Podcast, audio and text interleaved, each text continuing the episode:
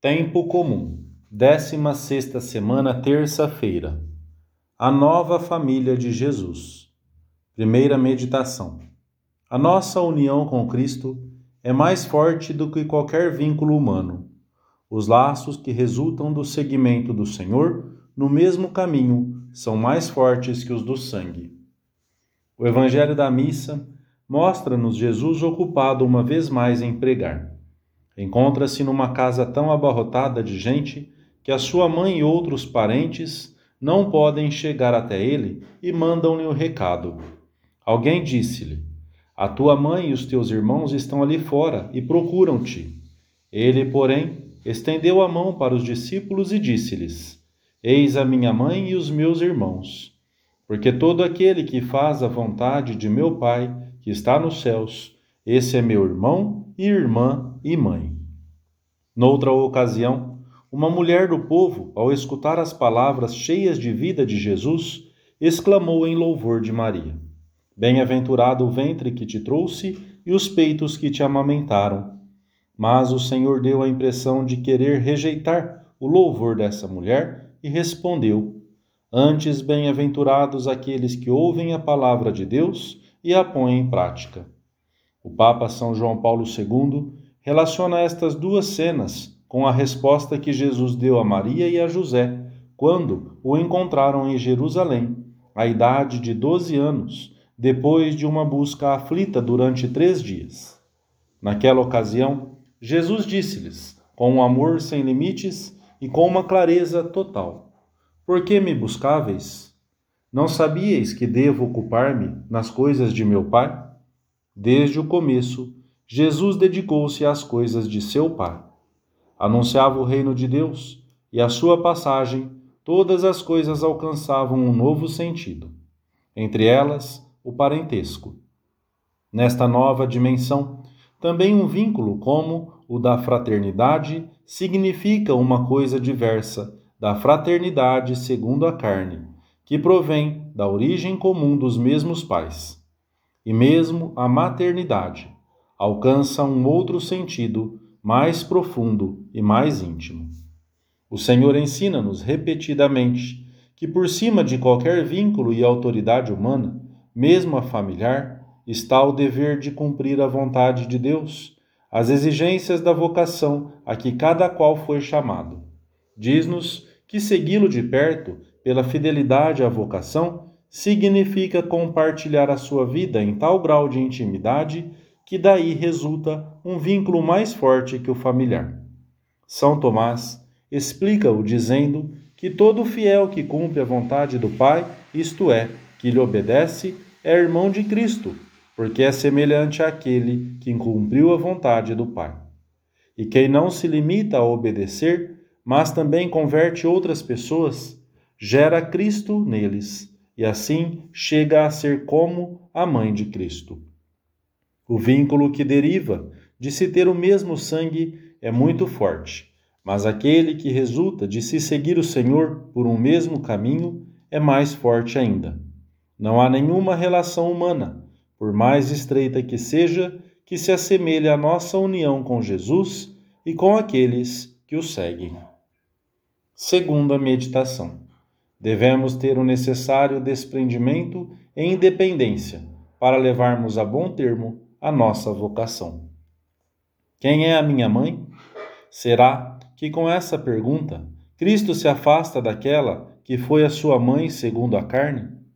Quererá deixá-la na sombra deste ocultamento que ela mesma escolheu? Se assim pode parecer, devido ao sentido literal dessas palavras, devemos observar, no entanto, que a maternidade nova e diferente de que Jesus fala aos seus discípulos refere-se precisamente a Maria de um modo especialíssimo. Maria é amada por Jesus de modo absolutamente singular, por causa do vínculo de sangue pelo qual Maria é sua mãe segundo a carne. Mas Jesus ama-a mais e está mais estreitamente ligado a ela pelos laços da delicada fidelidade que a unem à sua vocação, ao seu perfeito cumprimento da vontade divina. Por isso, a Igreja recorda-nos que a Santíssima Virgem acolheu plenamente as palavras com que o seu filho, exaltando o reino por cima das raças e dos vínculos da carne e do sangue, proclamou bem-aventurados os que ouvem e guardam a palavra de Deus, tal como ela mesmo o fazia fielmente. A nossa vocação faz-nos amar humana e sobrenaturalmente os pais, os filhos, os irmãos. Deus dilata e afina o nosso coração, mas, ao mesmo tempo, pede-nos a necessária independência e desprendimento de qualquer laço para levarmos a cabo o que Ele quer de cada um. Que sigamos a chamada única e irrepetível que nos dirigiu, ainda que às vezes, por razões compreensíveis, isso possa causar dor àqueles a quem mais queremos na terra.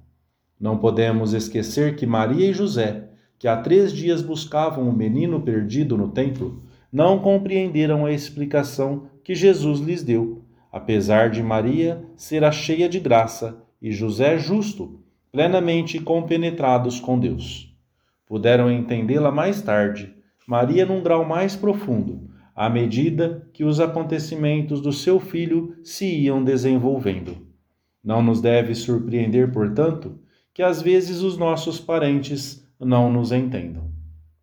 Que alegria pertencer com laços tão fortes à nova família de Jesus.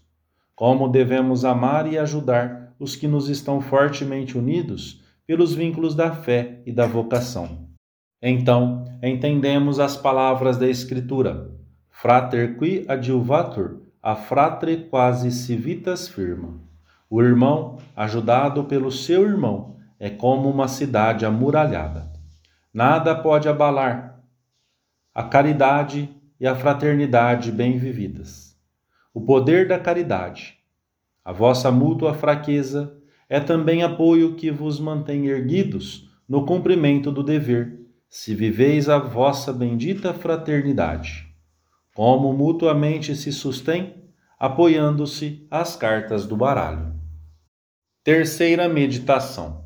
Maria mãe dessa nova família de Jesus, que é a Igreja, é também mãe de cada um de nós. Todo aquele que faz a vontade de meu Pai, que está nos céus, esse é meu irmão e irmã e mãe. Do lugar em que se encontrava, Maria ouviu provavelmente essas palavras, ou talvez alguém lhes tenha repetido a seguir. Ela bem sabia dos laços profundos que a uniam àquele que queria ver vínculos resultantes da natureza e outros, mais profundos ainda, derivados da sua perfeita união com a Santíssima Trindade. Ela sabia também, de um modo cada vez mais perfeito, que fora chamada desde a eternidade para ser a mãe dessa nova família que se ia formando em torno de Jesus. Por meio da fé, correspondeu à chamada que Deus lhe dirigia para ser a mãe do seu filho, e na mesma fé descobriu e acolheu a outra dimensão da maternidade, revelada por Jesus no decorrer da sua missão messiânica. Pode-se afirmar, diz o Papa São João Paulo II, que esta dimensão da maternidade era possuída por Maria desde o início, isto é, desde o momento da concepção e do nascimento do filho. Desde então, ela foi aquela que acreditou.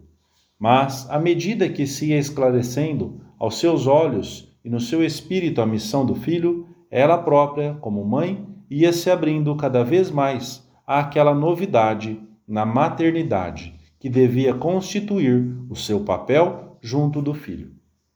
Mais tarde, no Calvário, descerrou-se por completo o véu do mistério da sua maternidade espiritual sobre aqueles que, ao longo dos séculos, haviam de crer em Jesus. Eis aí o teu filho Disse-lhe Jesus, apontando para João, e nele estávamos representados todos os homens.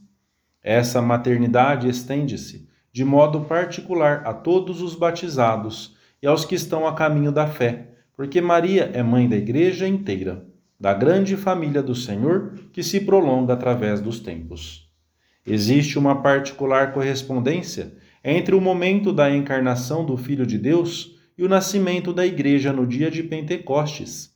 E a pessoa que une esses dois momentos é Maria. Maria em Nazaré e Maria no cenáculo de Jerusalém.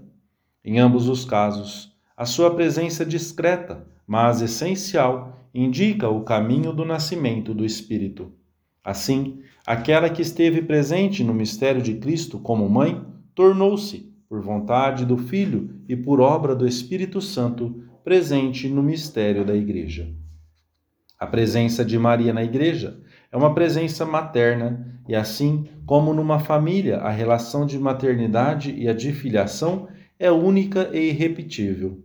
Assim, a nossa relação com a Mãe do Céu é única e diferente para cada cristão. E da mesma forma que João a acolheu em sua casa, cada cristão deve entrar no raio de ação daquela caridade materna. Maria ama-nos a cada um de nós, como se fôssemos o seu único filho, e desvela-se pela nossa santidade e pela nossa salvação, como se não tivesse outros filhos na terra. Devemos chamá-la mãe muitas vezes. E agora, ao terminarmos este tempo de oração, dizemos-lhe na intimidade da nossa alma: Minha mãe, não me abandones. Ajuda-me a estar sempre junto do teu filho e a viver muito unido àqueles a quem estou ligado pelos laços da fraternidade sobrenatural, teus filhos também. Amém.